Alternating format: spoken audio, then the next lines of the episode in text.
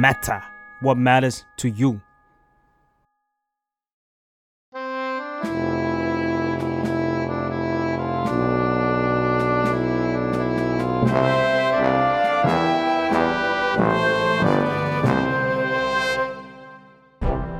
สวัสดีค่ะ ยินดีต้อนรับเข้าสู่รายการ Uprising ประชาชน Fighting เผด็จการ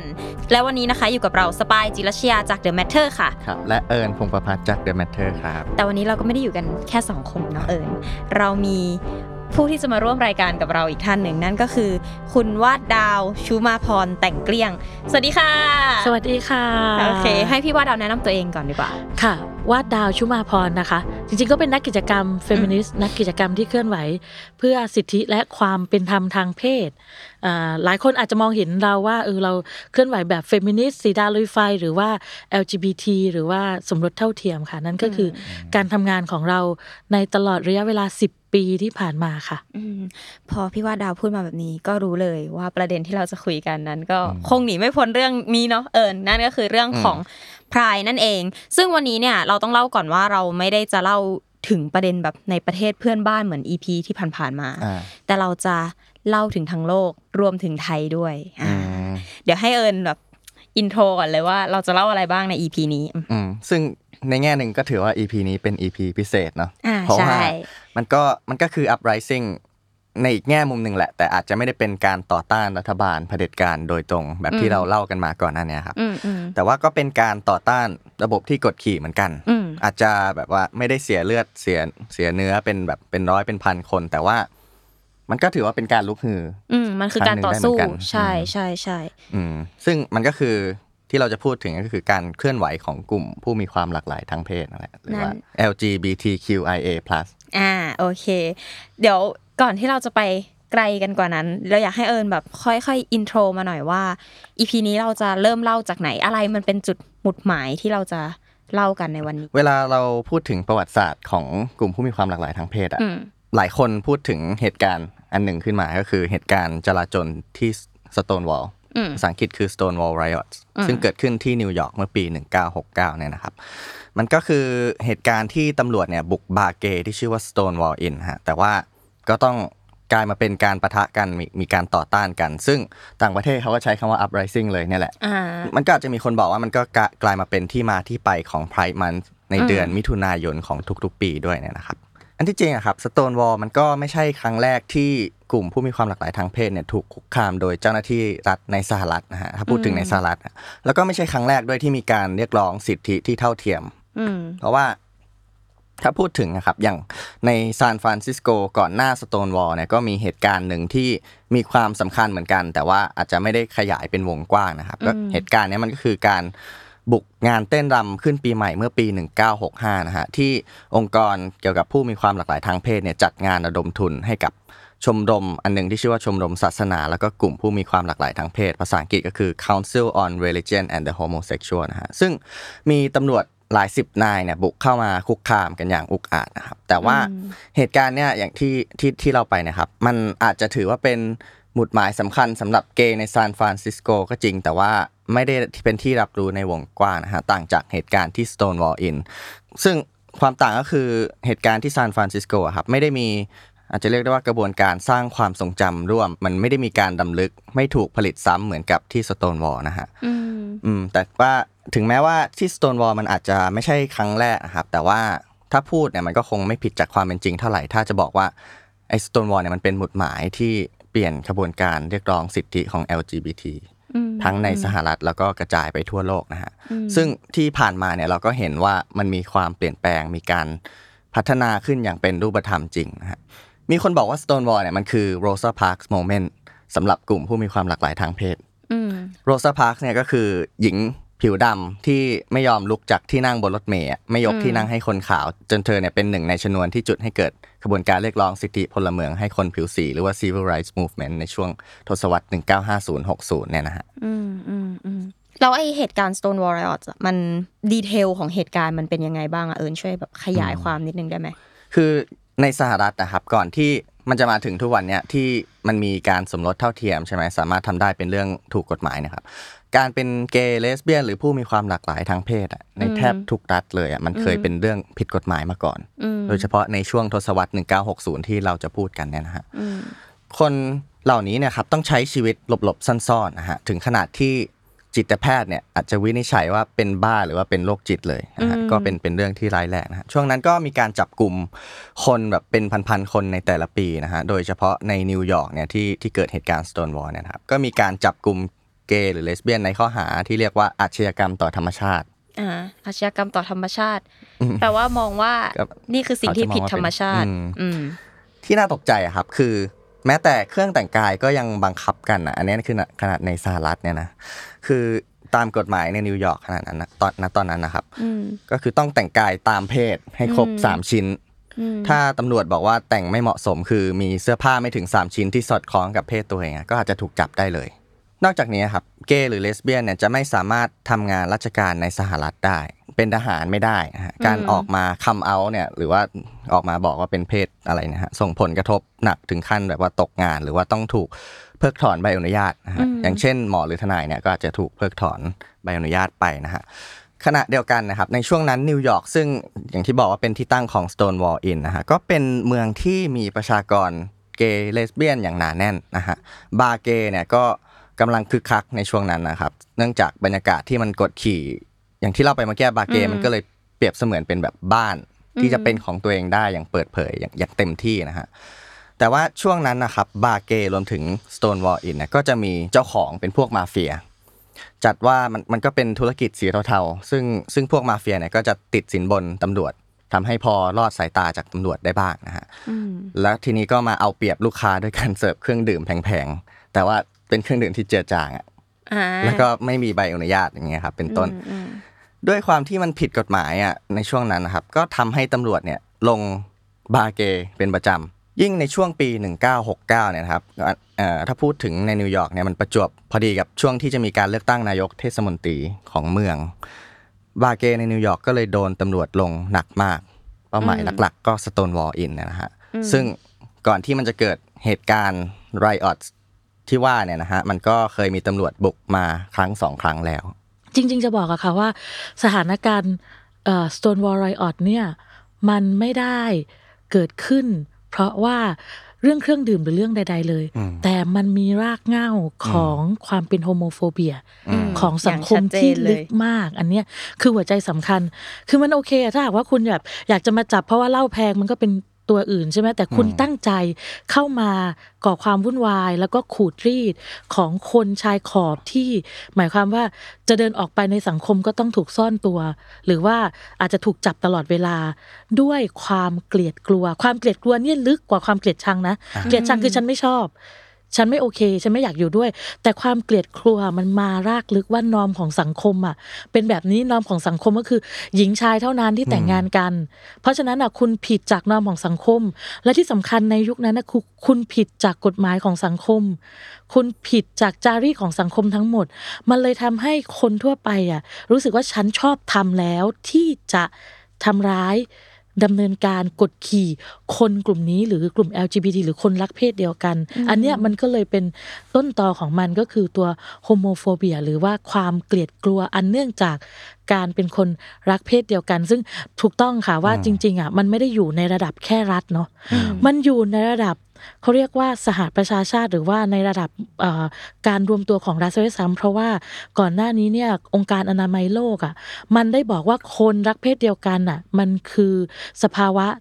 ทางจิตอ่าที่ผิดปกติอืมอย่างถาวรด้วยอืมเพราะฉะนั้นอะมันเลยต้องรีทีทเยียวยาเพราะฉะนั้นค่ะจะเห็นได้ว่าโครงสร้างของสังคม ย่อยๆ ก็คือว่าในหมู่บ้านหนูไอแวดล้อมไปด้วยพื้นที่ของ Stonewall ผับอะก็เกลียดชังแล้ว โครงสร้างของรัฐ ก็เกลียดชังโดยมีตำรวจเป็นเจ้าหน้าที่ ในการใช้อำนาจของรัฐ ในการที่จะทำให้รู้สึกว่า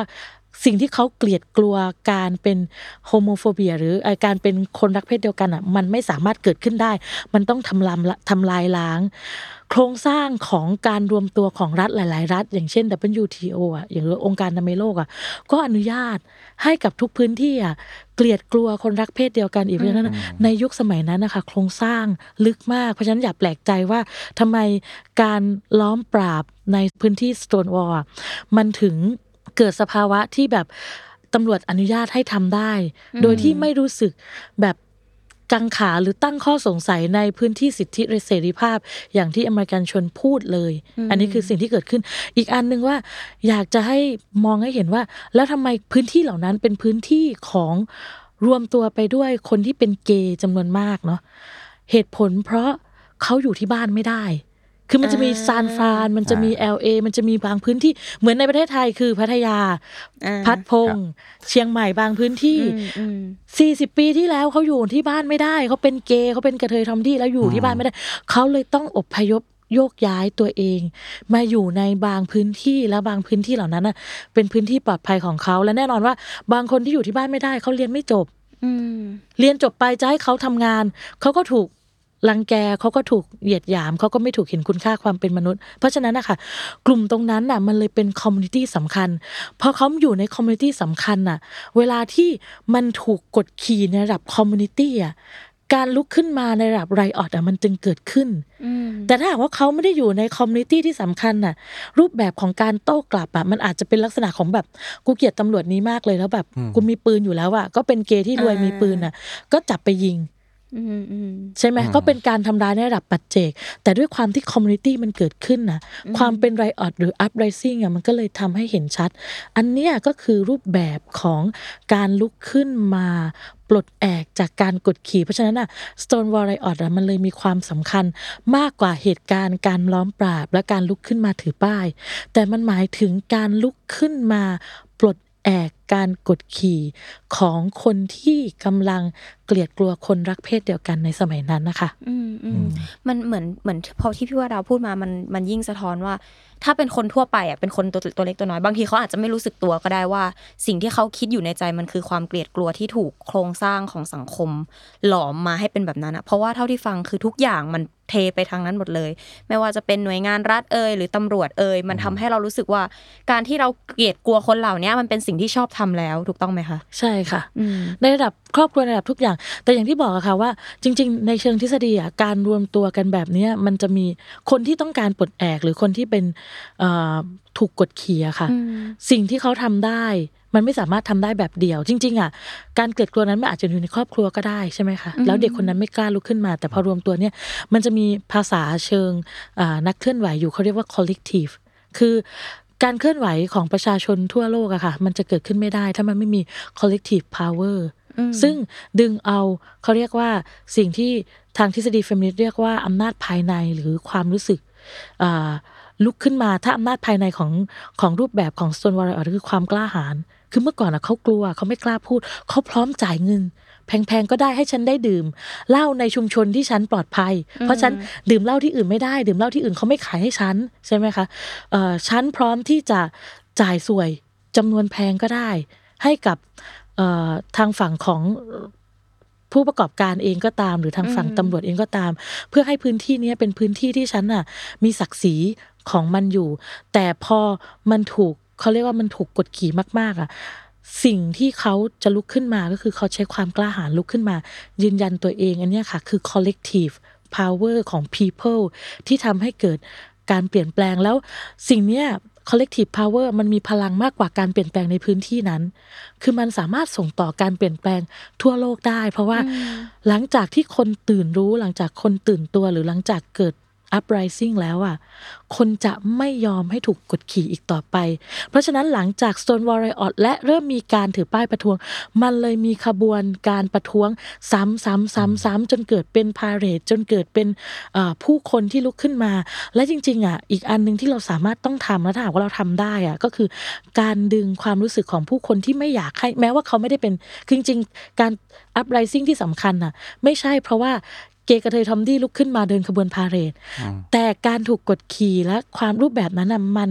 สะท้อนใจให้กับคนที่ไม่ใช่เป็น LGBT อะรู้รู้สึกเหมือนกันว่า ฉันไม่อยากให้มันมีรูปแบบความรุนแรงนี้เกิดขึ้นในสังคมฉัน เพราะฉะนั้นการเดินขบวนจำนวนมากหลังจาก Stonewall Riot อะมันเลยไม่ใช่แค่จะ LGBT แต่มันรวมไปถึงอะไรหรือคนที่เป็นพันธมิตรกับ LGBT ที่อยากเกิดการเปลี่ยนแปลงเหมือนกันว่ามันเลยเกิดขึ้นซ้ำๆๆๆๆแล้วจริงๆ มันไม่ได้เกิดขึ้นเฉพาะ ตอนที่เราทำงานเรื่องอ่า Stonewall Riot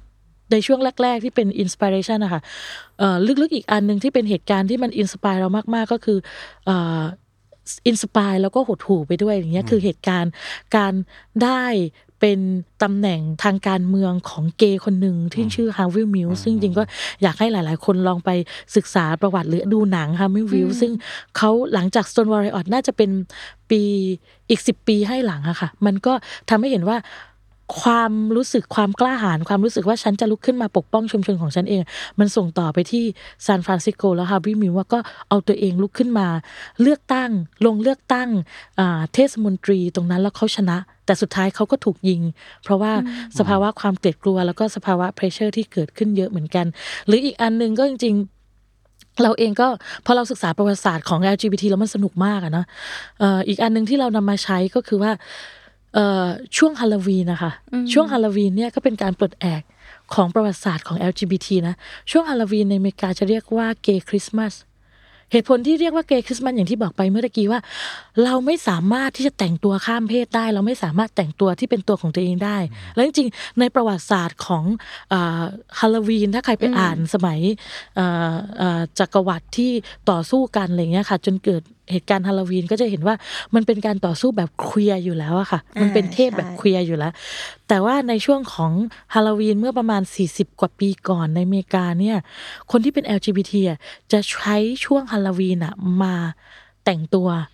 ที่เป็นตัวของตัวเองแล้วออกมาเฉลิมฉลอง มันก็จะมีฮาโลวีนพาเรดซึ่งมันก็คือเป็นเกย์พาเรดอีกรูปแบบหนึ่งนั่นแหละ ที่ลุกขึ้นมาแสดงเป็นเป็นตัวของตัวเองแล้ว ที่สำคัญที่มันเป็น symbolic ที่ใช้คำว่าคริสต์มาสหรือว่าฮาโลวีนคือ gay Christmas ก็คือว่าเหมือนกันเลยก็คือว่าช่วงคริสต์มาสอะเป็นช่วงที่จะต้องกลับไปอยู่กับครอบครัว แต่เราอะกลับไปอยู่กับครอบครัวไม่ได้ เพราะครอบครัวปฏิเสธเรา เพราะฉะนั้นอะเขาก็เลยใช้คำว่าคริสต์มาสก็คืองั้นฮาโลวีนอะเป็น homecoming หรือการกลับมาในพื้นที่ครอบครัวของพวกเราอีกครั้งหนึ่งอะไรเงี้ยจะได้ว่าอเมริกามันพัฒนารูปแบบการเคลื่อนไหวจาก Stonewall Riot อะค่ะมาเป็นการเคลื่อนไหวที่ลึกไปสู่วัฒนธรรมเยอะมาก มันก็เลยทำให้ตัวการเคลื่อนไหวรูปแบบเนี้ยเอ่อ หรือว่าการเปลี่ยนแปลงรูปแบบนี้มันลึกถึงระดับโครงสร้างได้ แล้วก็จริง ๆ อเมริกาก็เป็นแบบฉบับที่สำเร็จใช่ไหมคะ ที่ทำให้เห็นว่า uprising จากโซนวอร์ออมันส่งความรู้สึกไปถึงทั่วโลก แล้วก็ทำให้เกิดการเปลี่ยนแปลงอ่าอย่างเขาเรียกว่าจริง ๆ มันก็เกือบถึงรากถึงโคนนะเพราะว่าตัวกฎหมายทั้งหมด ก็เป็นผลหลังจาก 40 ปีที่ผ่านมาทุกคนก็สามารถแต่งงานได้อย่างเงี้ยค่ะอืมอืมแต่ทีเนี้ยเมื่อกี้ที่มันมันมีอีกจุดหนึ่งที่เรารู้สึกสนใจมากคือเราพูดถึงแบบอ่าเรื่องของการต่อสู้ส่วนใหญ่ เราจะรู้สึกว่ามันจะมีความเหมือนพอพูดถึง LGBTQ+ เนี่ยเราจะนึกถึงกลุ่มคนที่เป็นเกย์ชายเป็นอันดับแรก แต่ว่าใน Stonewall อะ เข้าใจว่าเป็นเลสเบี้ยนไหมที่เขาลุกขึ้นมาสู้อะคนแรก ใช่เหมือนเหมือนเป็นชนวนให้คนรู้สึกว่าเอ้ยสิ่งเนี้ยมันไม่โอเคละอืมคือมันมันเป็นเหตุการณ์ที่เกิดขึ้นในช่วงเช้ามืดของวันเสาร์วันหนึ่งก็คือวันที่ 28 มิถุนายนปี 1969 เนี่ยนะฮะก็อย่างที่บอกว่าก็มีตำรวจมาลงนะครับก็ณตอนนั้นนะประมาณไม่เกิน 10 คนก็บุกเข้าไปใน Stonewall Inn นะฮะซึ่งมันตั้งอยู่ตรงถนน Christopher Street แถว Greenwich Village นะฮะในนิวยอร์กเนี่ยนะฮะ คือตำรวจลงหลังจากที่มีนอกเครื่องแบบเข้าไปก่อนหน้านี้แล้วเนี่ยนะฮะซึ่งตอนนั้นก็มีลูกค้าประมาณ 200 คนกำลังใช้บริการอยู่ก็เข้าไปจับพนักงานที่ขายแอลกอฮอล์ผิดกฎหมายอะแล้วก็จับลูกค้าที่แต่งตัวข้ามเพศอย่างที่บอกมันมีกฎหมายห้ามแต่งตัวข้ามเพศ ซึ่งไม่เหมาะสมณตอนนั้นสำหรับกฎหมายนะฮะคือการบุกบาร์เกย์ของตำรวจอะครับมันจะมีโปรโตคอลหรือว่าขั้นตอนคล้าย ๆ กันก็คือ เจ้าหน้าที่จะบุกถล่มเข้าไปคุกคาม พนักงานกับลูกค้า แล้วก็ลูกค้าเนี่ยก็จะทยอยพากันออกมาข้างนอกตรงข้างถนนเนี่ยนะฮะตำรวจก็จะคอยจับกลุ่มตัวอยู่ด้านนอก แล้วก็เป็นอันจบไปนะฮะในคืนนั้นนะครับที่ Stonewall เนี่ยหลังจากตำรวจบุกแรก ๆ บรรยากาศเขาก็ว่ามันก็ยังเฮฮากันอยู่นะคือตำรวจเนี่ยก็ปิดเพลงเปิดไฟแล้วก็ตรวจบัตรประชาชนอะไรเงี้ยนะคนก็ทยอยกันออกมา แต่ว่ามันเริ่มเปลี่ยนหลังจากตอนที่รอรถเจ้าหน้าที่มารับแอลกอฮอล์ผิดกฎหมายที่เขาจับเนี่ยนะฮะ แล้วก็ปรากฏว่าตำรวจเนี่ยเริ่มคุกคามแล้วก็กลั่นแกล้งลูกค้าที่เป็นเลสเบี้ยนเนี่ยนะฮะมีคนหนึ่งเนี่ยถูกตำรวจใช้ความรุนแรง พยายามจะลากขึ้นรถเนี่ยคนข้างนอกที่เห็นเนี่ยก็เริ่มไม่พอใจกลายเป็นความโกรธนะฮะมีการตะโกนเพื่อแสดงพลังหรือไม่ก็ด่าทอตำรวจเนี่ยนะฮะ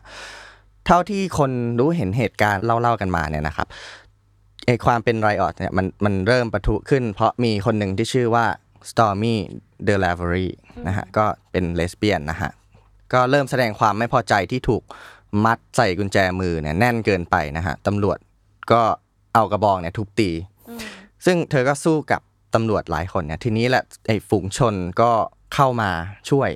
จนมันปะทะปะทุกลายเป็นจลาจลนะครับ คือคนเนี่ยณตอนนั้นเนี่ยเริ่มรู้สึกว่าพอละไม่ทนแล้วอะไรเงี้ยฮะมันเป็นมันเป็นความรู้สึกที่ถาโถมจนให้รู้สึกว่าต้องสู้กลับนะฮะจากความโกรธไม่พอใจเสียใจทุกอย่างรวมกันเนี่ย มีคนที่อยู่ในเหตุการณ์เนี่ยก็เล่าว่ามันมาแบบ spontaneous อะคือแบบอยู่ๆก็ขึ้นมาคือรู้รู้สึกว่าพอแล้วต้องสู้นะครับ จนทำให้สู้กับตำรวจได้เนี่ยจากที่เริ่มปาเศษเหรียญตอนแรกใช่ไหมก็กลายเป็นปาขวดอิฐปากระป๋องเบียร์หรือก้อนหินใส่ตำรวจเนี่ย มีการแบบว่าจุดไฟแช็กใส่ขวดกลายเป็นระเบิดไฟเนี่ยนะครับ จนตำรวจอะต้องเข้าไปหลบข้างใน Stonewall Inn แทนนะเพื่อความปลอดภัยของตัวเองนะฮะแต่ว่า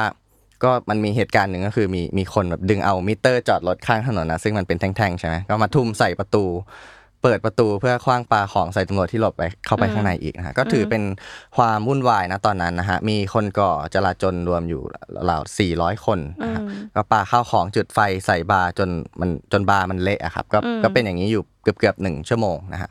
จนกระทั่งตำรวจเนี่ยก็เรียกกำลังเสริมมาเพื่อช่วยตำรวจที่ติดอยู่ข้างในอีกทีนะฮะแล้วก็มันก็ค่อยๆดำเนินไปเหตุการณ์ก็ค่อย ๆ สงบลงในช่วงตีสี่ของคืนนั้นนะฮะ มีรายงานว่ามีตำรวจหนึ่งคนถูกส่งไปโรงพยาบาล แล้วก็มีการจับกลุ่มผู้ชุมนุม 13 คนครับอืมอืมมันไม่ได้จบแค่คืนนั้นนะฮะอ่าแต่ว่า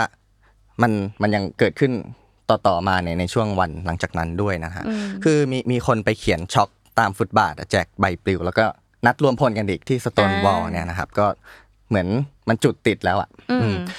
คราวนี้เนี่ยนะครับ ก็คาดว่ามีคนเป็นหลักพันคนเนี่ยมาเดินขบวนแสดงพลังอืม เขาก็ตะโกนกันว่าแบบ gay power อะไรเงี้ยฮะซึ่งก็มีการเผชิญหน้ากับตำรวจอีกนะครับ ก็มีรายงานว่าตำรวจเนี่ยทุบตีแล้วก็ใช้แก๊สน้ำตากับมวลชนด้วยนะอืมอืมจากนั้นเนี่ยตลอด4ีหวันเนี่ยนะครับ หลังจากที่ตำรวจบุกวันแรกเนี่ย ก็ ไอ้สโตนวอลอินเนี่ยมันก็กลายเป็นจุดนัดพบของกลุ่มผู้มีความหลากหลายทางเพศในการแสดงพลังนะฮะก็อาจจะมากบ้างน้อยบ้างแต่ละวันนะฮะแต่ว่ามันก็ได้กลายมาเป็นสัญลักษณ์ของการลุกฮือครับแล้วก็ยืนหยัดเพื่อสิทธิของกลุ่มผู้มีความหลากหลายทางเพศไปแล้วนะอืฮะมอืมมีรายงานของ BBC นะครับเขาพูดถึงความเห็นของศาสตราจารย์ด้านกฎหมายจาก Yale Law School ชื่อวิลเลียมเอสคริชนะฮะบอกว่าตอนนั้นเนี่ยนะครับเหตุการณ์สโตนวอลเนี่ยที่ คนโกรธเคืองกันขนาดนั้นขนาดนั้นเนี่ยนะฮะเพราะกลุ่มผู้มีความหลากหลายทางเพศอะไม่ได้มีอำนาจการทางการเมืองอะไรเลย ที่จะห้ามการกดขี่ไอ้ที่เกิดขึ้นเนี่ยได้อืมมันก็เลยเป็นไดนาไมต์เขาใช้คำว่าไดนาไมต์ที่รอการจุดติด คือคนที่เป็นเกย์ในช่วงนั้นนะฮะก็ก็มีบันทึกว่าไม่ได้อยากเขียนจดหมายรวบรวมรายชื่อส่งให้ภาครัฐ เพื่อสร้างความเปลี่ยนแปลงนะฮะอืมก็ อย่างที่บอกไปว่าถ้าถ้าสมมติว่าแสดงตัวว่าเป็นเกย์เนี่ยก็อาจจะตกงานได้เลยใช่ไหมการแสดงพลังอะครับมันจึงมันจึงกลายมาเป็นการแสดงออกที่มันเข้าไปใกล้เคียงกับกระบวนการของคนผิวดำเฟมินิสต์หรือกลุ่มที่ต่อต้านสงครามเวียดนามในขณะนั้นมากกว่านะครับซึ่งมันก็คือเน้นการลงถนนแล้วก็ก่อจลาจลชุมนุมประท้วงอะไรเงี้ยเป็นต้นแต่ว่ามันก็น่าจะคล้ายๆกับที่พี่วดาวพูดเมื่อสักครู่เนาะว่ามันไม่ได้เหมือนมันไม่ได้จบ แล้วก็ไม่ได้เหมือนอันเนี้ยที่เอิญเล่ามาคืออมประมาณแบบหลายวันหลังจากนั้นใช่ไหมอืมแต่ว่ามันส่งต่อกันมา ไปแพร่หลายไปในทั่วโลก อันนี้เราเรียกว่ามันเป็นแบบจุดเริ่มต้นได้ไหมคะ หรือว่าจริง ๆ แล้วแต่ละที่ก็มีจุดเริ่มต้นที่ต่างกัน เรียกได้ว่าเอ่อได้ถูกส่งต่อความกล้าหาญและแรงบันดาลใจในการอยากจะปลดแอกอืมเพื่อให้ความหลากหลายทางเพศในในพื้นที่เหล่านั้นเกิดขึ้นอืมก็ต้องยอมรับว่าจริง ๆ เกือบทุกขบวนการ movement ที่ ได้อ่านเรื่องราวของ Stonewall Riot หรือได้อ่านเรื่องเล่าก็รู้สึกว่าอยากจะกลับมาแก้ไขปัญหาในประเทศตัวเอง คือ movement ของ LGBT มันเกิดหลังจากที่มันมีคือ movement ขนาดใหญ่นะคะ เกิดหลังจากที่ไอตัว globalization มันทำงานแล้วอะค่ะ เพราะฉะนั้นนะการส่งต่อข้อมูลข่าวสารมันก็เลยเได้รับแรงบันดาลใจว่ามันมันเกิดขึ้นได้มันเปลี่ยนแปลงได้ เลยเชื่อว่ามันเป็นเหตุการณ์ที่ทุกคนต้องกล่าวถึงอะค่ะ แล้วก็อ้างถึงอืมอีกอย่างหนึ่งมากไปกว่านั้นนะคะมัน energy ของ LGBT เวลาเขาเขาเคลื่อนไหวหรือเขาต่อสู้อะเขาไม่ได้ต่อสู้ เพียงเพราะว่าเขาอยากจะเห็นอะไรในอนาคต แต่ว่าทุกครั้งเขาจะลำลึกถึงคนที่เคยสูญเสียอืมในอดีตเสมอเพราะฉะนั้นการกล่าวถึงเหตุการณ์สโตนวอลไรออดหรือเหตุการณ์ที่มันเกิดการสูญเสีย มันทำให้รู้สึกว่า มันมีหลายคนที่เขาแบบไม่ได้มีชีวิตมาถึงวันเนี้ยวันที่เราสามารถที่จะเฉลิมฉลองกันได้ เพราะฉะนั้นมันก็เลยเป็นแบบดาคิดว่ามันเป็นอืมวัฒนธรรมของทั่วโลกซะด้วยซ้ำที่จะต้องมีช่วงการรำลึกถึงการต่อสู้ก่อนหน้านี้ ส่วนวอลไรออดก็เลยเป็นเรื่องหนึ่งว่าเออในเหตุการณ์นั้นมันก็มีคนที่สูญเสียจริงๆโซนวอร์เรออดอาจจะไม่มีคนสูญเสียในเหตุการณ์อืมแต่ว่ามันมีคนจำนวนมากเสียชีวิตอันเนื่องจากเพศเนาะบางคนฆ่าตัวตาย บางคนสุกถูกซ้อมทรมาน บางคนใช้ยาเสพติดหรือสารเสพติดเพราะต้องพึ่งพิงให้ตัวเองอะ่ะมีชีวิตรอดจากสภาวะทรมาหรือความเจ็บปวดในใจ จนกระทั่งโอเวอร์โดสจำนวนมาก เพราะฉะนั้นนะคะคนเหล่านี้คือความสูญเสียอันเนื่องจากความแตกต่างในเรื่องความหลากหลายทางเพศแล้วก็เลยคิดว่าเออ มันก็ต้องเอ่ยถึง แล้วก็โดยปกติก็คือเอ่ยถึงวันวอยออดก็ต้องเอ่ยถึงความสูญเสียที่มันเกิดขึ้นในภูมิภาคนั้น ๆ ที่เกิดขึ้นซึ่งมี อยู่จำนวนมากค่ะอืมอืมอือืมมไม่แน่ใจว่าเราของถ้าถ้าเป็นเทียบของอเมริกาตอนเนี้ย เราสามารถเรียกมันว่าเป็น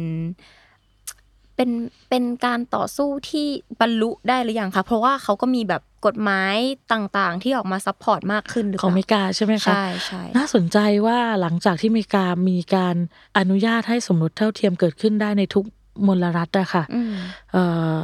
หลังจากนั้นมีเหตุการณ์ใช้ปืนสังหารหมู่ในผับ LGBT เนาะผับเกย์อืมถ้าหากว่าใครจำได้เมื่อสองสามปีที่แล้วอืมมีการกราดยิงเฮดครามในสหรัฐอเมริกาก็ยังคงเกิดขึ้นก็คือว่าคนที่เป็นเอ่อคนที่เป็นกระเทยหรือคนคนข้ามเพศ ก็มีการถูกทำร้ายร่างกายถึงเสียชีวิตจำนวนเฮดครามในอเมริกาก็ยังคงเกิดขึ้นจำนวนมากและที่สำคัญก็เห็นได้ว่าเอ่อ นโยบายบางยุคบางสมัย อย่างเช่นก็ต้องเกล่าวกล่าวถึงนะว่า นโยบายของโดนัลด์ทรัมป์ก็เป็นนโยบายที่เอ่อถอยหลังในเรื่องของความเป็นธรรมทางเพศจำนวนมาก เพราะฉะนั้นนะคะการการทำงานเคลื่อนไหวการต่อสู้ เรื่องที่มันลึกมากคือเรื่องเพศเรื่องเจนเดอร์ เรื่องการกดขี่เอ่อเรื่องของแบบที่มันถูกปิดตาที่ไม่ได้กดขี่หรือว่าถูกการกดขี่ในระดับเนี้ยมันไม่ได้สามารถทำงานได้ แล้วเหมือน กฎหมายผ่านชนะแล้วก็เซเลเบตไม่ สุดท้ายไม่ได้ถูกโต้กลับ เพราะอย่าลืมว่าการถูกปลูกฝังว่าเอ่อความชอบธรรมของเพศที่มีอำนาจมากกว่าเพศอื่น ๆ มันถูกปลูกฝังมาโอ้หลายร้อยหลายพันปีอืมเพราะฉะนั้นนะคะใช่การที่จะทำให้ transform หรือการที่จะทำให้มันก้าวข้ามการเปลี่ยนผ่านอะมันเลยต้องต้องใช้เวลา แต่อย่างน้อยตัวแบบบิ๊กแบงใหญ่มันเกิดขึ้นแล้ว ตัวแบบระเบิดใหญ่ที่ทำให้ให้ให้การยอมรับเรื่องกฎหมายและการยอมรับของสังคม มันเกิดขึ้น คือตัวบิ๊กแบงเนี่ยหรือการการเกิดขึ้นอันเนี้ยมันเป็นเพียงแค่พื้นที่ปลอดภัยให้คนที่รู้สึกเห็นด้วยมาตั้งนาน แต่ไม่กล้าแสดงออกได้ลุกขึ้นมาแสดงออกอืมอันเนี้ยคือ point point สำคัญของมัน คือการอนุญาตให้แต่งงานของเพศเดียวกันในช่วงเอ่อประธานาธิบดีบารักโอบามา ก่อนหน้าเนี้ย คนไม่กล้าแสดงออกว่าฉันเห็นด้วยว่าฉันกลัวว่า ถ้าหากว่าฉันเห็นด้วยฉันจะถูกเหมารวม ว่าฉันเป็นเกย์ใช่ไหมฉันถึงเห็นด้วย ฉันเห็นด้วยแล้วฉันจะถูกถูกรังแกหรือถูกแบบ discriminate อีกรูปแบบหนึ่งแต่พอรัฐลุกขึ้นมาบอกว่า รัฐก็อนุญาตแล้วก็เห็นด้วยแล้วก็คุ้มครองเหมือนกัน คนที่เขาเห็นด้วยในเฉดสีต่างๆอะก็เลยลุกขึ้นมาส่งเสียงได้เราเลยคิดว่า อันเนี้ยน่าจะเป็นปรากฏการณ์สำคัญก็คือรัฐอะพอรัฐพูดถึงและรัฐ recognize อะมันเลยทำให้คนทั่วไปอะกล้าส่งเสียง อันเนี้ยมันเลยเป็นป้อมปราการสำคัญที่จะทำให้ตัวโต้กลับหรือว่าไฟแบ็กของคนที่ยังคงเป็น ยึดถือ norm ของ homophobia transphobia biphobia หรือว่ายึดถือความเป็นปิตาธิปไตยหรือ patriarchy ใช้ความรุนแรงได้น้อยลง มันก็เลยเกิดใช้ความรุนแรงได้แค่ การเอาปืนไปสังหาร เพราะว่าตัว collective ในเรื่องของคนที่มีอำนาจเดิมมันไม่มีแล้ว มันถูกสลายแล้วเห็นไหมมันก็เลยมีแค่ปืนเอาไปยิงกราดอืมคนที่เรารู้สึกว่ามัน attack ชีวิตพวกชีวิตพวกเขาอะไรอย่างเงี้ยค่ะ หรือไม่ก็คือมันเป็นลักษณะของการเอ่อลักลอบทำร้าย จนเกิดเป็น hate crime อย่างเช่นสังหารอ่าแอบยิง แอบนู่นนี่นั่น แต่ว่ามันทำได้ไม่ได้ในนามของความเป็นพลเมืองอีกต่อไป ซึ่งก่อนหน้านั้นอะ มันทำได้เพราะว่ารัฐมันอนุญาตว่าพลเมือง มันสามารถกระทำได้ เพราะว่ามันมีความเป็นรัฐมัน homophobia หรือ discriminate อยู่อะไรอย่างเงี้ยค่ะโอเค แล้วเมื่อกี้เราพูดถึง part ของสหรัฐไปแล้วเนาะแต่ part ของประเทศไทยอะการต่อสู้เรื่องของ Pride เนี่ยมันมันเป็นยังไงบ้าง มันมีที่มาที่ไปยังไง ความน่าสนใจก็คือว่าประเด็น LGBT มันไม่ถูกเคลื่อนไหวอ่าพร้อมกับประเด็นอื่น ๆ ตั้งแต่ช่วงเดือนตุลา ปี 61 กับ 69 ทั้งที่มี LGBT หรือเป็นนักเคลื่อนไหวนักกิจกรรม LGBT จำนวนนั้นอยู่ คือในช่วงนั้นน่ะมันถูกเรสประเด็นแค่ประเด็นวีเมนเพราะฉะนั้นนะคะถูกมันเลยถูกพัฒนาต่อและจำได้ว่าเพื่อนพี่ๆเขาเล่าให้ฟังว่า องค์กรแรกที่มันถูกก่อตั้งในกลุ่ม LGBT มันคือ องค์กรที่ชื่ออัญจารีปี 2029 ซึ่งมาจากเอ่อนักกิจกรรมนักศึกษาผู้หญิงที่เคย ผ่านช่วงเดือนตุลามา แล้วก็เออลุกขึ้นมาตั้งองค์กรเลสเบี้ยนเป็นองค์กรแรก แต่ว่ามันผ่านมา10ปีอะถึงจะกล้าตั้งองค์กร แล้วก็การเคลื่อนไหวมันก็ถูกต่อสู้ขึ้นมา โดยแพทเทิร์นของอาแบบเบาๆ แล้วก็แต่ที่สำคัญต้องบอกเลยว่า การสนับสนุนให้เรามีสิทธิเสรีภาพในเบื้องต้นน่ะนอกจาก การต่อสู้ในประเด็นผู้หญิงแล้วอะการต่อสู้ในเรื่องของ HIV หรือว่าการตีตรา เพราะว่าเราเป็นคนรักเพศเดียวกันเป็นเกย์แล้วถูกตีตราว่าเป็นคนที่อ่าแพร่เชื้อ HIV อันเนี้ยมันสร้างความเข้มแข็ง มันสร้างการรวมกลุ่มให้กับกลุ่ม LGBT ในประเทศไทยให้เกิดขึ้นแล้วก็เห็นจริงได้ อันนั้นก็เป็นอีก part หนึ่งแต่ว่ามันเป็นลักษณะของ health right ใช่ไหมคะ แต่ตัวของตัวเอ่อความน่าสนใจของ ตัว business ที่ลุกขึ้นมา รู้สึกว่าอยากจะมีพื้นที่ ก็คือในช่วงของการเกิด gay parade ที่สีลมเมื่อช่วงปี 4243อันนั้นเรียกว่า gay parade อันนั้นน่ะมันเกิดขึ้นจากการรวมตัวของคนที่ต้องการที่จะเอ่อ invitation ผู้คนเพื่อให้เห็นว่าแบบพื้นที่ตรงเนี้ยมันเป็นพื้นที่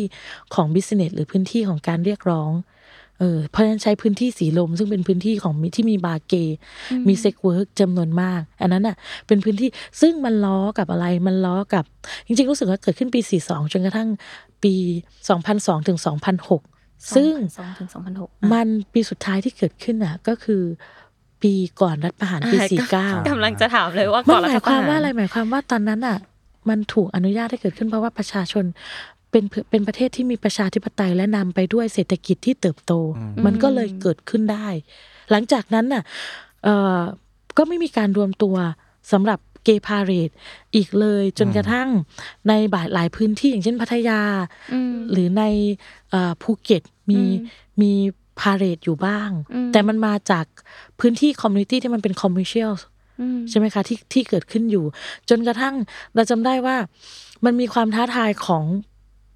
ภาคประชาสังคมอีกรอบหนึ่งที่รวมตัวกันตอนที่อ่าปี 2552 ที่เชียงใหม่ ตอนนั้นนะเขาก็ต้องการอยากจะจัดพาเหรดที่เชียงใหม่ แต่ว่าเหตุการณ์มันก็คืออาจบเรื่องจบด้วยเรื่องเศร้าที่มันมีการล้อมอ่าเขาเรียกว่าล้อม ขบวนพาเหรดที่เชียงใหม่ จนเกิดเป็นเสาซาวเอ็ดในประเทศไทย ซึ่งนั่นก็เป็นเรื่องเศร้าคล้ายๆ กับ Stonewall Riot ก็คือว่าคนที่เป็น LGBT ที่อยากลุกขึ้นมา สร้างขบวนพาเหรดอะถูกชุมชนน่ะไม่ให้จัดงาน เพราะบอกว่ามันขึดบ้านขึดเมือง เขาจะใช้คำว่าขึดบ้านขึดเมือง แล้วในขณะที่ประชาชนกลุ่มนั้นที่ถูกปลุกขึ้นมาเอ่อว่าขึดบ้านขึดเมือง ซึ่งเขาต้องการโปรเทคความศีลธรรมอันดีของบ้านเมือง ของพื้นที่เชียงใหม่อยู่จำได้เลยว่ามีการข่มขู่เยอะแยะมากมายเลยเอ่อตำรวจที่ยืนอยู่รายล้อมอะตำรวจก็ไม่ได้ทำอะไร ก็คือไม่ได้หยุด คนที่ลุกขึ้นมาต่อต้านขบวนเกย์พาเหรดที่เชียงใหม่ หรือเหตุการณ์เสาซาวเอ็ด เหตุการณ์นั้นเราก็มองว่าการนิ่งเฉยของตำรวจ แม้ว่าตำรวจจะไม่ได้ลุกขึ้นมาปราบปรามเหมือนที่เกิดขึ้นสโตนวอลแต่ว่าการเพิกเฉยกับความอายุติธรรมอะก็คือความไม่ยุติธรรมที่ตำรวจเกิดขึ้นอะไรอย่างเงี้ยค่ะ อันนั้นอะคิดว่าเป็นบาดแผลใหญ่ของนักเคลื่อนไหว LGBT จำนวนมากเลยแล้ว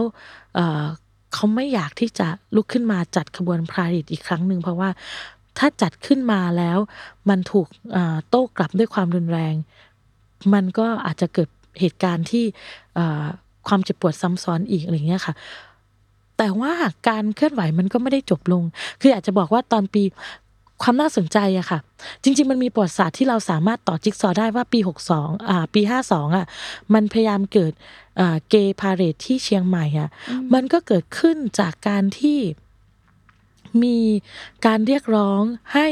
บรรจุเอาเรื่องความหลากหลายทางเพศอะไปอยู่ในมาตรา 30 ของรัฐธรรมนูญปี 50 ได้สำเร็จ ก็คือมันมีประวัติศาสตร์ที่มันล้อมากับต่างประเทศอะซึ่งจริง ๆ เดี๋ยวก็ remark ไว้แล้วคนลองไปหาข้อมูลดูอย่างเช่นว่า มันเกิดยอร์กจาการ์ตา ซึ่งเกิดเขาเรียกว่าตัวกฎบัตรที่ช่วยให้มามองเห็นว่าเออการคุ้มครอง LGBT มันมียังไงบ้าง ในช่วงปีถ้าจะไม่ผิดก็คือช่วงปีเอ่อ 49 48 49 พอปี 50 เราเอาหลักการยอร์กจาการ์ตาไปยื่นเพื่อแก้ไขรัฐธรรมนูญปี 50 ได้สำเร็จ แล้วก็ได้บอกว่ามันต้องไม่มีการเลือกปฏิบัติอันเนื่องจากเพศและเพศนั้นนะรวมไปถึงความหลากหลายทางเพศด้วย อันนั้นนะคือความสำเร็จ achievement มึงพอพอเราสำเร็จนิดนึงอะเราก็อยากจะจัดขบวนพรายใช่ไหมคะ แต่พอจัดขบวนพรายปุ๊บถูกโต้กลับ ใช้เวลาอีก 10 ปีถึงจะกล้าที่จะกลับมาจัดเสาซาวเอ็ดอีกครั้งหนึ่งในช่วงปี 62 ซึ่งความน่าสนใจของปี 62 ที่ ประชาชนหรืออาขบวนการเคลื่อนไหวกล้ามาจัดเสาซาวเอ็ดอะเพราะว่าอะไรเพราะว่าหลังจากรัฐประหารปี57อะมันมีการเลือกตั้งพอมีการเลือกตั้งอะ กลิ่นอายของประชาประชาธิปไตยกลับมา ปี62ก็เลยมีการรวมกลุ่มกันอีกครั้งหนึ่งแล้วก็กลับมาครบรอบ10 ปีที่เคยถูกล้อมปราบ แล้วฉันจะจัดขบวนพาเหรดอีกครั้งหนึ่งอย่างยิ่งใหญ่แล้วมันเกิดขึ้นได้จริงที่เชียงใหม่ ในปี 2562 แล้วก็ใช้วันที่เสาซาวเอ็ดเสาก็คือวันที่ 20เอ่อเดือนมีนาคมอ่านั้นอะมันเคยเกิดถูกปราบปรามที่เชียงใหม่ก็เลยเรียกว่าเสาซาวเอ็ดก็คือกลับมาว่าเอออ่าจัดอีกครั้งหนึ่งหลังจากนั้นอะมันก็เลยเกิดเป็น รูปแบบของประเด็น LGBT ที่มันถูกเรียกร้อง เกิดขึ้นเรื่อยๆอะไรเงี้ยค่ะนี่คือปรากฏการณ์ที่เกิดขึ้น แต่ว่าในฐานะที่ตัวเองเป็นนักเคลื่อนไหว LGBT นะแล้วก็ตัวเองก็ทำแฟดม็อบอะคือเราอะได้รับแรงบันดาลใจในการทำแฟดม็อบมาจากพี่หนูหริงมาตั้งแต่แบบอ่าเสื้อแดงถูกล้อมปราบ แล้วเราก็ทำแฟบมอสแบบเป็นแบบวันอาทิตย์สีแดงถ้าใครจำได้แล้วเราก็แบบคิดว่าแบบ เราก็อยากจะมีวันอาทิตย์สีลุ้งเหมือนกันอะไรอย่างเงี้ยค่ะ ในช่วงปีหลัง 53 คือปี 54เนี่ยเอ่อเราเองก็เริ่มที่จะทำ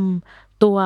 แฟดม็อบซึ่งช่วงนั้นเป็นช่วงรัฐบาล ปลายปลายรัฐบาลอ่าช่วงรัฐบาลยิ่งรักษณ์เนาะอ่าแฟดม็อบที่เราทำก็คือ อย่างเช่นเราไปบุกเอ่อสำนักงานเขตบางรัก แล้วก็เอาพี่อ่าที่เป็นแบบคู่รักหญิงรักหญิงไปจดทะเบียนอะไรอย่างเงี้ยค่ะเออก็ตอนนั้นก็เป็นแบบการเริ่มต้นขึ้นมาไรออดของพวกเราเหมือนกันหรือไรอัพไรซิ่งของเราเหมือนกัน เราจะยอมให้อ่า สำนักพิมพ์บางหัวบอกว่าควายจดทะเบียนได้ แล้วก็ปฏิเสธการจดทะเบียนของเรา ซึ่งมันอยู่หน้าหัวเลยนะว่าแบบข้างบนเอ่อจังหวัดสุพรรณบุรีจัดให้ควายจดทะเบียนสมรสได้แม่งควายจดทะเบียนสมรสได้ แต่พวกเราถูกปฏิเสธทะเบียนสมรส หรือพาดหัวว่าตีชิงทั่วเมืองอะไรอย่างเงี้ยค่ะในช่วงวันวาเลนไทน์ซึ่งแน่นอนว่าเราเองอะก็รวมกลุ่มกันเพื่อที่จะไปอ่าปฏิบัติการซ้ำๆในช่วง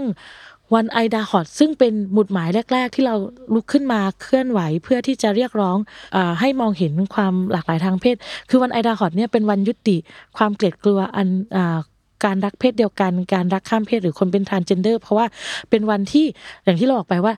WHO อะวันที่ 17อ่าพฤษภาคม WHO ประกาศว่าการรักเพศเดียวกันไม่ได้เป็นโรคอีกต่อไป ในที่สุดอ่าใช่ ทั่วโลก คือในอเมริกามันมีมันมีงาน Pride แต่ในฝรั่งเศสอะมันมีอ่า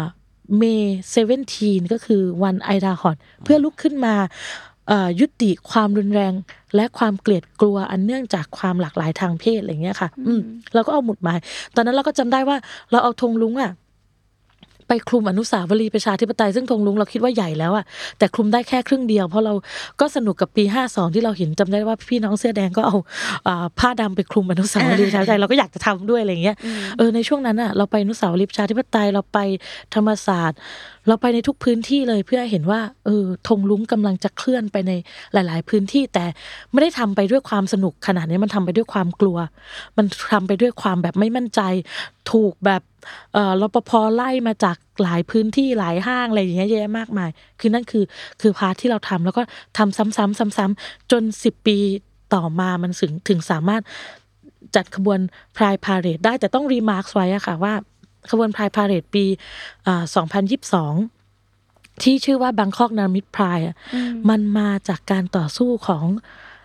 นักอ่าเยาวชนและนักเคลื่อนไหวปี 63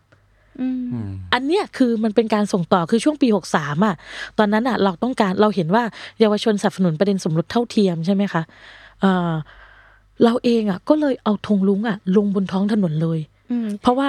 เขาก็พวกแกนนำทั้งหลายแม้รู้แม้ว่าจะรู้จักวาดดาว แต่ไม่เคยให้วาดดาวพูดเรื่อง LGBT แต่พอมีนักเยาวชนโดยที่โดยเฉพาะกลุ่มนักเรียนเลวอะจัดขบวนพรายเดินไปเรียกร้องเออ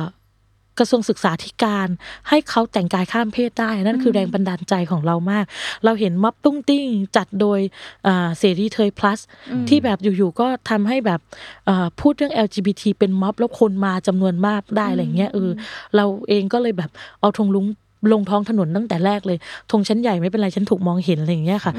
และแรงบันดาลใจนั้นอะมันมันถูกยอมรับจากปีหกสามไงแล้วมันแล้วมันถูกส่งต่อมาว่ามันก็ถึงเวลาแล้วที่เอ่อถ้าหากว่าเราจะทำให้ขบวนการเคลื่อนไหวปี63เดินหน้าต่อ รวมไปถึงประเด็นความหลากหลายทางเพศมันถูกปักธงสักทีอะอืมมันก็เลยจะต้องลงบนท้องถนนเราจำได้ว่า ในช่วงปีในช่วงการเกิดบางคอกนาริมิตพรายอะมีกิจกรรมพรายประมาณ 20 กิจกรรมอะที่ถูกอยู่ในสเกจดูหรือในตารางอืมแต่ไม่มีสักกิจกรรมหนึ่งที่ลงบนท้องถนน เรากับเพื่อนนักเคลื่อนไหวที่ต่อสู้ตั้งแต่ปี63ก็เลยบอกว่าไม่ กูจะลงท้องถนน จะพัดจะผูห้าร้อยคนก็คิดว่า เออป้าป้าๆแล้วก็พี่น้องตั้งแต่แบบ แก๊งราษฎรก็คงจะเดินทางมาร่วมกับเราละกันเว้ยอะไรเงี้ยเออปิดถนนก็ทำมาแล้วตำรวจก็เคลียร์ได้ เจออีกสักคดีก็คงไม่เป็นไร อันนี้คือ energy ที่เกิดขึ้นแต่ว่ากลายเป็นว่าคนสองหมื่นคนมาเดินร่วมกันเราก็คิดว่าจริง ๆ มันก็คล้าย ๆ กับตัวเหตุการณ์ที่เกิดขึ้นเห็นไหมว่า การต่อสู้และความกล้าหาญน่ะ แค่ในประเทศไทยอะการต่อสู้และความกล้าหาญของขบวนพรายอะ มันถูกส่งต่อมาจากขบวนการประชาธิปไตย ซึ่งเราบอกได้เลยว่าในฐานะที่เราเอ่อทำขบวนมาทั้งขบวนพรายและขบวนประชาธิปไตยอะมันถูกส่งต่ออมาจากการกดขี่ เรื่องการเมืองจริง ๆ มันไม่ได้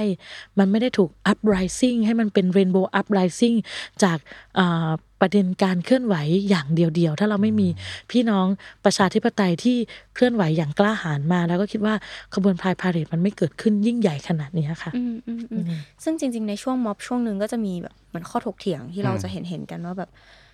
เราเอาประชาธิปไตยก่อนสิค่อยมาเอาเรื่องเรื่องเพศอะไรอย่างเงี้ยแล้วเธอรู้ไหมว่าถ้าเธอทำอย่างนั้นน่ะเธอก็จะแพ้ซ้ำอืมๆแล้วก็เชิญอยู่กับซากปรักหักพังของความล้มเหลวเลยอืมเพราะว่าทั่วโลกค่ะ ประชาชนที่มัน uprising ขึ้นมาได้อะมันมาจาก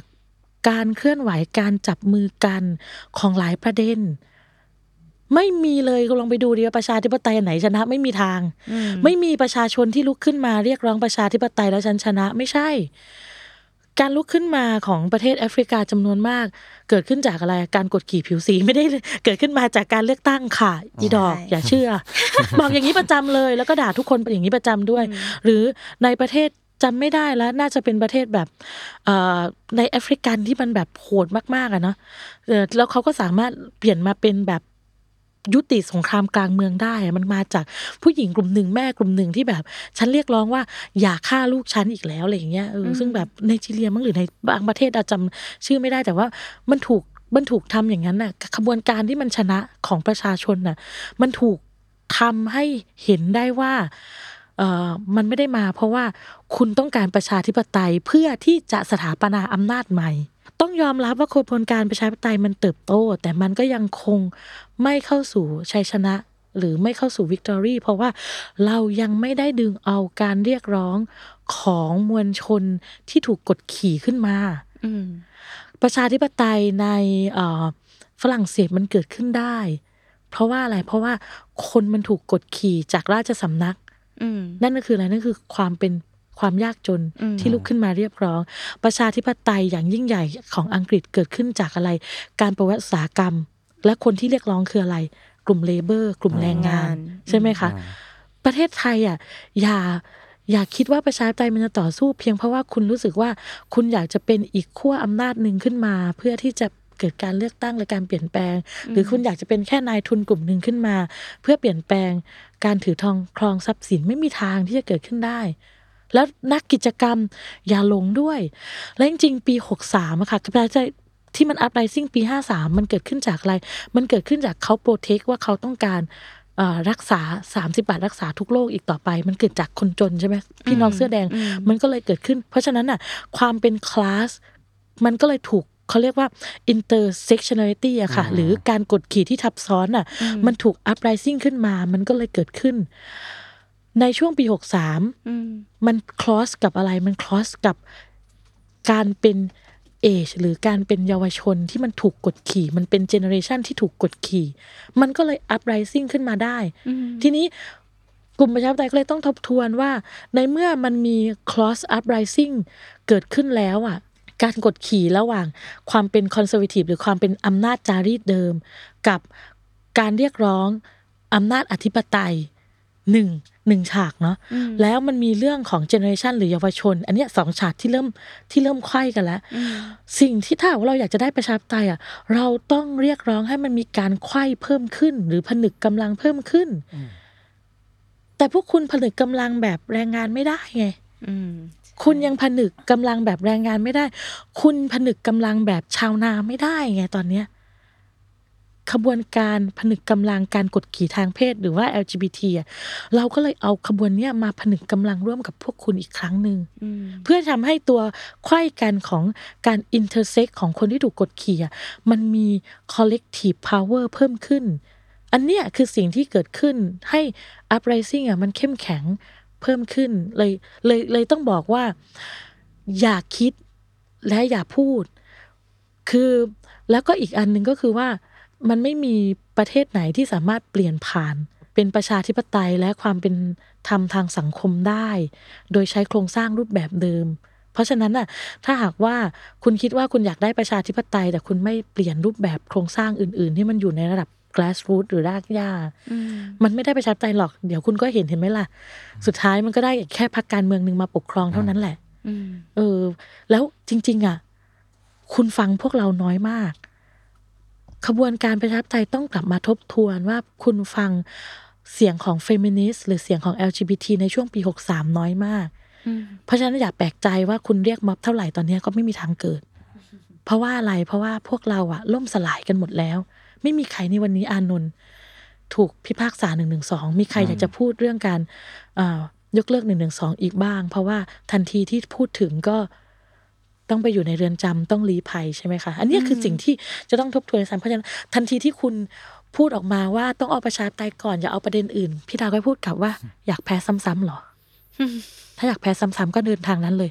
แต่ฉันจะเรียกร้องประชาธิปไตย และเอาประเด็น LGBT นี่แหละ ให้ชนะอืมกับขบวนการประชาธิปไตย จะเรียกร้องประชาธิปไตยแบบเฟมินิสต์แล้วจะเอาธงของเฟมินิสต์นี่แหละ ที่จะปลดแอกประเทศไทยให้ได้พี่ดาวก็จะพูดท้าทายพูดมาตั้งแต่ปีหกสามพูดจนคนเกลียดและหมันไส้แต่ก็จะพูดต่อ เมื่อกี้ก็เป็นประวัติคร่าวๆเนาะของของพลายในไทยว่าเราต่อสู้กันมายังไง แล้วเราก็ชอบที่พี่ว่าดาวพูดว่า เราไม่มีทางที่จะได้ชัยชนะ อย่างแบบถาวรถ้าเราไม่รวมเอาการต่อสู้ของกลุ่มคนที่มีอัตลักษณ์ที่ถูกกดขี่ทับซ้อนกันมาหนักหน่วงเนี่ยมารวมอยู่ในการต่อสู้นี้ด้วย เพื่อเป็นไกด์ไลน์ให้คนที่ฟังอยู่ตอนนี้เนี่ยเข้าใจว่าเดี๋ยวเราต้องจับตาประเด็นอะไรต่อไป เราอยากให้เอิญช่วยเล่าหน่อยว่าเออตอนเนี้ยเรามีอะไรอีกบ้างที่เราต้องคอยคอยดูต่อกันต่อจากนี้ อีกประเด็นหนึ่งซึ่งผมว่าน่าสนใจครับ แล้วก็ถูกนำเข้ามาอยู่ร่วมกับการเรียกร้องของ LGBT ด้วยเนี่ยคือการเรียกร้องสิทธิให้ sex worker อืม ซึ่งเอ่ออย่างในการเดิน parade ที่ผ่านมาเนี่ยเราเห็นอยู่พอสมควรนะที่มีคนมาถือป้ายส่งเสียงเรียกร้องในในเรื่องของ sex work เนี่ยนะฮะมันคือการเรียกร้องสิทธิมนุษยชนให้กับ sex worker ให้มีความเท่าเทียมเหมือนกับคนทั่วไปเหมือนอาชีพอื่นๆอะคือเราก็คงจะเคยเห็นสโลแกนที่ใช้กันบ่อยๆว่า sex work is work นะฮะอืมก็คือ sex work เนี่ยมันก็เป็นเป็นงานประเภทหนึ่ง เหมือนกับงานประเภทอื่นๆนะฮะถ้าลงลึกอีกนิดนึงเนี่ยมันคือการเรียกร้องให้ มีการแบบว่ายกเลิกโทษอะทางอาญาเกี่ยวกับการค้าประเวณีครับหรือไม่ก็ยกเลิก ถ้าทำได้คือพรบป้องกันและปราบปรามการค้าประเวณีไปเลยนะฮะเพื่อให้ sex worker เนี่ยมีคุณค่าเท่ากับอาชีพอื่นๆ แล้วก็ได้รับการคุ้มครองเหมือนกับแรงงานอาชีพอื่นๆ เหมือนกันนะฮะอืมประเด็นสุดท้ายที่ไม่พูดถึงไม่ได้ นั่นก็คือการผ่านกฎหมายสมรสเพศเดียวกัน หรือว่าอืมภาษาอังกฤษคือ same sex marriage เนี่ยนะฮะซึ่งกฎหมายนี้เราก็มีชื่อเรียกกันว่ากฎหมายสมรสเท่าเทียม ก็คือเราเกือบจะถึงฝั่งฝัน ไม่ไม่รู้ใช้คำว่าเกือบได้ไหมนะแล้วเอาเคยเอาเป็นว่าเราเคยมีร่างพรบอืมสมรสเท่าเทียม ซึ่งจะตอนนั้นคือเป็นการแก้ไขประมวลกฎหมายแพ่งและพาณิชย์อืมแต่ว่าทำไมเราถึงไม่มีสิ่งนั้นเกิดขึ้นคะพี่วัดดาวให้พี่วัดดาวเสริมดีกว่าลึกๆคิดว่าประชาธิปไตยมันมันมันต้องคู่ไปกับ ไม่มีประเทศไหนที่ผ่านสมรสเท่าเทียม โดยไม่มีประชาธิปไตยอะเนาะอืมเพราะฉะนั้นนะคะใช่ช่วงนั้นอะสมรสเท่าเทียมมันไม่ผ่านวาระสองวาระสามซึ่งมันค้างอยู่ เพราะว่าสภาล่มบ่อยมากเลย การเล่นเกมในสภาคือทุกพักเลยนะไม่ได้หมายความว่าแม้กระทั่งพักที่เสนอสมรสเท่าเทียมก็เล่นเกมสภาให้สภาล่ม จนไม่สามารถที่จะพิจารณากฎหมายในสภาได้อืม แล้วก็ตามรัฐธรรมนูญนะคะกฎหมายที่ค้างวาระการพิจารณา หลังจากสภาสมัยเดิมได้หมดวาระไปจะต้องถูกนำมาพิจารณาภายใน 60 วันอืมอ่าโดยคณะรัฐมนตรีเห็นชอบว่ากฎหมายเหล่านี้เป็นประโยชน์กับประชาชน คณะรัฐมนตรีเห็นว่าควรจะเข้าสภาอีกครั้งหนึ่งเพื่อกลับไปสู่สเตจเดิมก็คือพิจารณาวาระสองวาระสามได้เลย แต่ว่าเอ่อหลังจากเปิดสภาวันที่ 4 กรกฎาค ม60วันมันก็คือวันที่1กันยายนอืมรัฐบาลเพิ่งตั้งเสร็จและยังไม่มีคณะรัฐมนตรีอย่างเป็นทางการ ก็เลยไม่สามารถประชุมคณะรัฐมนตรี เพื่อที่จะเอากฎหมายเดิมๆ เข้าสู่สภาได้มันมีกฎหมายเยอะมากเลยนะตอนนั้น สมรสเท่าเทียมสุราก้าวหน้าที่มันถูกเอ่อค้างอยู่ในสภา ก็หมายความว่าการที่เราเลือกตั้งและเกิด รัฐบาลไม่ทันท่วงเวลา ก็ทำให้พวกเราต้องนับหนึ่งใหม่กับกฎหมายสมรสเท่าเทียมที่กำลังเข้าสู่สภาค่ะอืมอืมตอนนี้กฎหมายสมรสเท่าเทียมเข้าใจว่าก็จะมีร่างของพรรคก้าวไกลแล้วก็มีร่างของภาคประชาชนด้วยค่ะพี่พี่ว่าดาวเล่าได้ไหมคะว่าตอนนี้ดีเทลของกฎหมายมันเป็นอะไรยังไงเราจะได้สิทธิ์อะไรบ้าง คือใช้กลไกก่อนอืมก้าวไกลใช้กลไกสสยี่สิบคน ในการยื่นเสนอกฎหมายซึ่งได้ทำไปแล้วในสภาตอนนี้ ส่วนประชาชนได้ใช้กลไกการเข้าชื่ออาไม่ต่ำกว่าหนึ่งหมื่นคน ซึ่งกำลังจะอ่านำเข้าสู่สภาเพื่อที่จะให้ประชาชนเข้าชื่อแม้ว่าเราเคยได้รายชื่อมามากกว่า3ามแสนกว่ารายชื่อแล้วอะไรอย่างเงี้ยค่ะอ่าการเข้าชื่อครั้งนี้ต้องเราก็เลยเอากฎหมายอีกสองฉบับ เดินทางไปด้วยกันก็คือ เรื่องของการรับรองเพศสภาพอืมใช่ไหมคะ gender recognition แล้วก็การยกเลิกการปราบปรามการค้าประเวณี 2539 อย่างที่บอกไป หรือทำให้ sex work เข้าสู่การคุ้มครองแรงงาน เอาเข้าไปเลยเป็น 3 ฉบับ miracle law ที่จะทำให้อ่ากฎหมายความเป็นธรรมทางเพศเกิดขึ้นจากประชาชน เนื้อหากฎหมายของก้าวไกลกับภาคประชาชนก็มีเรื่องราวแตกต่างกันอยู่บ้าง แต่ว่าโดยหลักใหญ่ใจความก็คือไปแก้อ่า ประมวลกฎหมายแพ่งและพาณิชย์มาตรา 1448อืมเป็นตัวตั้งต้น แต่ว่าของภาคประชาชนน่ะได้ไปแก้ไขในบับหกว่าด้วยอ่าบิดามารดาอืมคือหลัก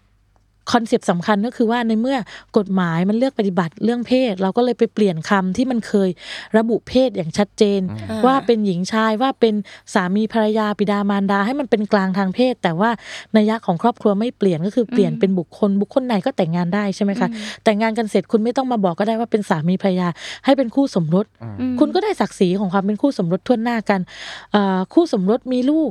ก็ ไม่จำเป็นต้องบอกว่าใครเป็นพ่อเป็นแม่ไปบิดามารดา แต่คุณเป็นบุพการี หรือผู้ปกครองซึ่งเนี่ยมันเป็น gender neutral language หรือว่าคำที่เป็นกลางทางเพศ และทำให้ไม่เกิดการเลือกปฏิบัติ ถ้าหากว่าเสร็จเรียบร้อยมันจะถูกคุ้มครองในหลายมิติหนึ่งก็คือคุณสามารถได้ศักดิ์ศรีของการเป็นคู่สมรสอย่างเท่าเทียมกัน ไม่ว่าคุณจะเกิดมาเป็นเพศไหนและรักกับใคร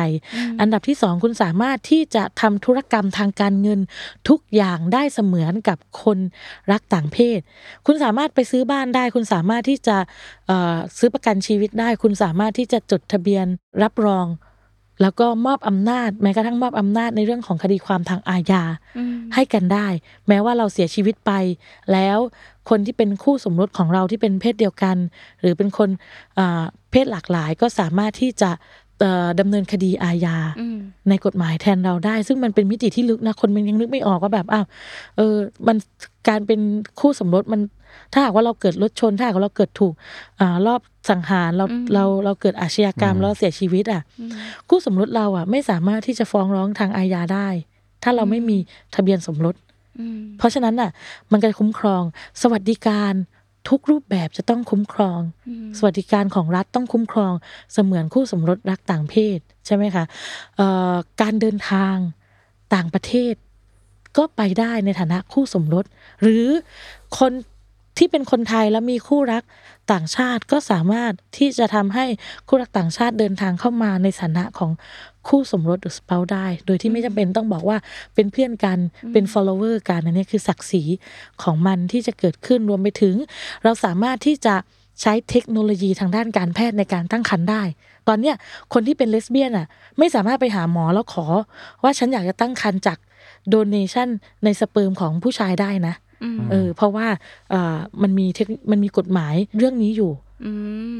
เราสามารถที่จะรับบุตรบุญธรรมได้ โดยที่ไม่ถูกเลือกปฏิบัติเห็นไหมคะ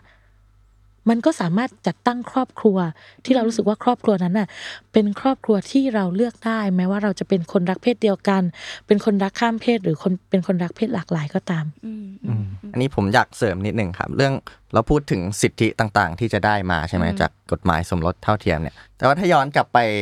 ในสมัยสภาในช่วงรัฐบาลประยุทธ์นะครับ จริง ๆ เรื่องสิทธิเนี่ยเราก็เถียงกันอยู่นะ เพราะว่ามันมันมาคู่กับกฎหมายอีกฉบับหนึ่งอะที่ชื่อว่าพรบคู่ชีวิตอ่าอืใช่มซึ่งตอนนั้นนะเราก็เปรียบเทียบอยู่พอสมควรอะนะฮะคือไอ้ร่างพรบสมรสเท่าเทียมเนี่ยมันเป็นการแก้แก้ไขประมวลกฎหมายแพ่งและพาณิชย์ใช่ไหมอย่างที่บอก ซึ่งก็เปิดช่องให้ ได้จดทะเบียนสมรสได้เป็นบุคคลระหว่างบุคคลนะก็ได้สิทธิ์เป็นคู่สมรสคือเหคือมือนกันง่ายๆว่ามันก็คือการแก้ให้เป็นคู่สมรสคือ ถ้าชายหญิงเคยได้สิทธิ์อะไรอะคนเพศหลากหลายก็ต้องได้สิทธินั้นเหมือนกันเพราะมันคือการแก้ประมวลกฎหมายแพ่งและพาณิชย์หแต่รือว่าอาจจะเรียกว่าการใช้กฎหมายอย่างท่วนหน้าอ่าใช่อืมใช่ แต่ทีนี้เนี่ยก็มันมาคู่กับร่างอีกอันหนึ่งของคอรมอประยุทธ์เนี่ยนะฮะก็คือร่างพรบคู่ชีวิตเนี่ย ซึ่งอันเนี้ยก็มีการตั้งข้อสังเกตกันว่ามันมัน ทำให้ได้สิทธิที่ไม่เท่ากันหรือเปล่า เพราะว่ามันเป็นการออกกฎหมายแยกออกมาต่างหากใช่ไหมให้มีการจดทะเบียนที่เรียกว่าคู่ชีวิตเนี่ยนะครับ ซึ่งต่างกับคู่สมรสเนี่ยดูเผินๆอาจจะคล้ายๆ กันแต่ว่ามันเป็นคนละอย่างกันเนี่ยนะฮะแล้วเราจำได้ว่าในช่วงนั้นนะที่มีการถกเถียงกันเรื่องเนี้ยอันเนี้ยอาจจะให้พี่วัดดาวช่วยเสริมคือ คนก็จะมีคนจำนวนหนึ่งที่พูดว่า ก็เอาพรบคู่ชีวิตไปก่อนสิมันก็ได้เหมือนกันไม่ใช่เหรออย่างเงี้ยค่ะ ในอังกฤษและฝรั่งเศสอะค่ะ ผ่านกฎหมาย civil partnership อืมก่อน ผ่านกฎหมายอืมสมรสเท่าเทียมอืมแต่เขาใช้เวลาอีก20ปีถึงจะแก้กฎหมายสมรสเท่าเทียมได้ หรือถ้วนหน้าได้อืมแล้วทำไมเราจะต้องรอคอยอืมอีก20ปีอืมถึงจะได้ความเสมอภาคถ้วนหน้ากัน ในเมื่อสังคมได้เป็นฉันทามติแล้วว่าสังคมอยากจะได้สมรสเท่าเทียมอืมอืมมันจะมีช่วงหนึ่งคือนอกจากเรื่องของสมรสเท่าเทียมที่เราต่อสู้กัน จะมีคู่รัก อาจจะขอใช้คำว่าคู่รัก sapphic แล้วกันค่ะอืมที่เขาเคยเรียกร้องว่าไอการที่กฎหมายรัฐธรรมนูญเนี่ยบอกว่าให้เฉพาะชายหญิงเท่านั้นที่สมรสกันได้เนี่ยมันเป็นการขัดหลักสิทธิมนุษยชน แล้วศาลรัฐธรรมนูญก็มีคำตัดสินออกมาคำตัดสินนั้นเนี่ยค่อนข้างสร้างความเจ็บช้ำแล้วก็โกรธเคืองในหลาย ๆ คนเลยอะแบบเป็นวงกว้างเลยตอนนั้นพี่ว่าดาวแบบ เห็นคำตัดสินแล้วรู้สึกยังไงอยากให้เล่าเล่าแบบเล่าเหตุการณ์ในวันตอนนั้นหน่อยอืมมันเป็นคำตัดสินที่เอ่อเต็มไปด้วยอคติ ความรุนแรงแล้วก็เอ่อความเกลียดชัง เห็นได้ชัดว่าคำว่าความเกลียดกลัวรักเพศเดียวกันอะมันอยู่ในศาลในคำตัดสินของศาลทั้งหมดเลยค่ะเอ่อแต่ว่าปรากฏการณ์จริงๆคนก็คงวิพากษ์วิจารณ์เยอะมากแล้วอืนะมว่าเกิดอะไรขึ้นเอ่อแต่ จริง ๆ อยากจะเล่าปรากฏปรากฏการณ์ที่น่าสนใจอืมปกติไม่มีใครไปกล้าแตะสารรัฐธรรมนูญเพราะว่ามันชอบตีมันชอบแบบเขาเรียกว่าลงโทษคนที่อ่าหมิ่นศาลใช่ใช่ไหมใช่เออแต่ว่ากลายเป็นว่านักกฎหมายทั้งหมดรวมตัวกันวิพากษ์วิจารณ์คำตัดสินของศาลรัฐธรรมนูญ ฉบับนี้โดยที่ไม่กลัวตุลาการศาลรัฐธรรมนูญเลยอืม เออเห็นหรือยังว่ามันเป็นปรากฏการณ์ที่น่าสนใจมากกว่าคำตัดสิน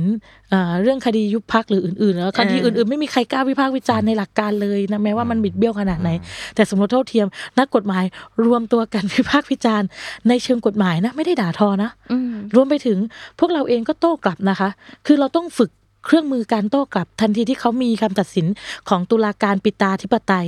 เราก็มีคำตัดสินอของตุลาการประชาชนนำโดยการทำงานของกลุ่มเฟมินิสต์ปลดแอกที่งั้นฉันก็มาเขียนคำตัดสินใหม่ว่า คุณเพิ่มทรัพย์กับคู่ที่เขาอะ ต้องการจดทะเบียน แล้วก็กฎหมายไม่ให้จดทะเบียนแล้วศาลรัฐธรรมนูญ ดันตัดสินตีความว่ามันไม่ผิดอ่ารัฐธรรมนูญเลือกปฏิบัติระหว่างหญิงชายทั่วไปอะไรอย่างเงี้ยค่ะอืมเออจริง ๆ แล้วถ้าเราเป็นตัวตุลาการอะประชาชนจะตีความยังไง เราก็รวมกลุ่มกันเขียนแบบ empower กัน ก็จะเห็นได้ว่าจริง ๆ แล้วอะตัวกฎหมายที่มันมีอยู่อะมันสามารถตีความคุ้มครองได้ เพียงแต่ว่าความมืดบอดแบบปิตาธิปไตยอาของตุลาการศาลรัฐธรรมนูญ ซึ่งมีความเป็นคอนเซอร์เวทีฟอยู่แล้ว มีความเป็นเผด็จการอยู่แล้ว แล้วก็อ่าเขาเรียกว่าชอบชี้นิ้วสั่งอะเพราะเขาชี้นิ้วสั่งว่า เออมันไม่ได้แบบอ่าเลือกปฏิบัตินะอืมเออแต่ว่าแบบรัฐมันออกกฎหมายพรบคู่ชีวิตให้ได้นะ คือชี้นิ้วสั่งโดยไม่เห็นเลยว่า จริง ๆ สังคมอะเอ่อวิพากษ์วิจารณ์พรบคู่ชีวิตอะแรงพอๆกับวิพากษ์วิจารณ์ตุลาการศาลรัฐธรรมนูญอะเพราะฉะนั้นเราเลยคิดว่ามันเป็นภาพอัปลักษณ์ของระบบ ปิตาธิปไตยแบบคนที่แบบเขาเรียกเป็นตุลาการที่ไม่ยอมที่จะมองเห็นว่าโลกความเป็นจริงคืออะไร และอนาคตอะ สังคมไทยต้องการโลกความเป็นจริงแบบไหนสิ่งที่น่าสนใจมากก็คือว่า พวกเขาอะ ก็จะกลายเป็นตุลาการน่ะ ที่โดนถมถุยน้ำลายจากประชาชนซ้ำๆซึ่งเขายอมจะเป็นก็ไม่เป็นไร โอเคค่ะ เรียกได้ว่า EP นี้เนี่ยครบรถมีทั้งเศร้าซึม แล้วก็มีความหวังแล้วก็โกรธด้วยพร้อม ๆ กันนะคะ แต่นั่นก็คือชีวิตของมนุษย์อืมแต่ยังไงก็ตามวันนี้เราน่าจะประมาณนี้เนาะเพราะว่าอันนี้ก็เป็นเรื่องราวของการต่อสู้ที่เรียกได้ว่า เป็นการต่อสู้ที่ถ้าเราคุยที่เราคุยกันก่อนหนะเนี่ยมันเป็นการต่อสู้ในอีกรูปแบบหนึ่งที่มันอาจจะไม่ใช่การใช้อาวุธลุกขึ้นสู้ แต่มันคือการต่อสู้ที่สำคัญและ และจำเป็นจะต้องนับไปรวมในการต่อสู้ทางประชาธิปไตยโดยเฉพาะในประเทศไทยเนี่ยที่หลายๆคนชอบพูดว่าเอ้ยเราเอาเรื่องเรื่องประชาธิปไตยก่อนเรื่องเพศไว้ทีหลังอันเนี้ยไม่ได้นะคะพี่ว่าดาวได้ดุด่าไปแล้ว โอเคสำหรับ EP นี้ก็ประมาณนี้ครับเราจะขอลาไปก่อน ส่วน EP หน้าจะพาไปดูการอัพไรซิ่งของที่ไหนมาติดตามชมกันได้อีกทีหนึ่งนะคะ วันนี้ลาไปก่อนนะคะ สวัสดีค่ะ สวัสดีค่ะสวัสดีครับ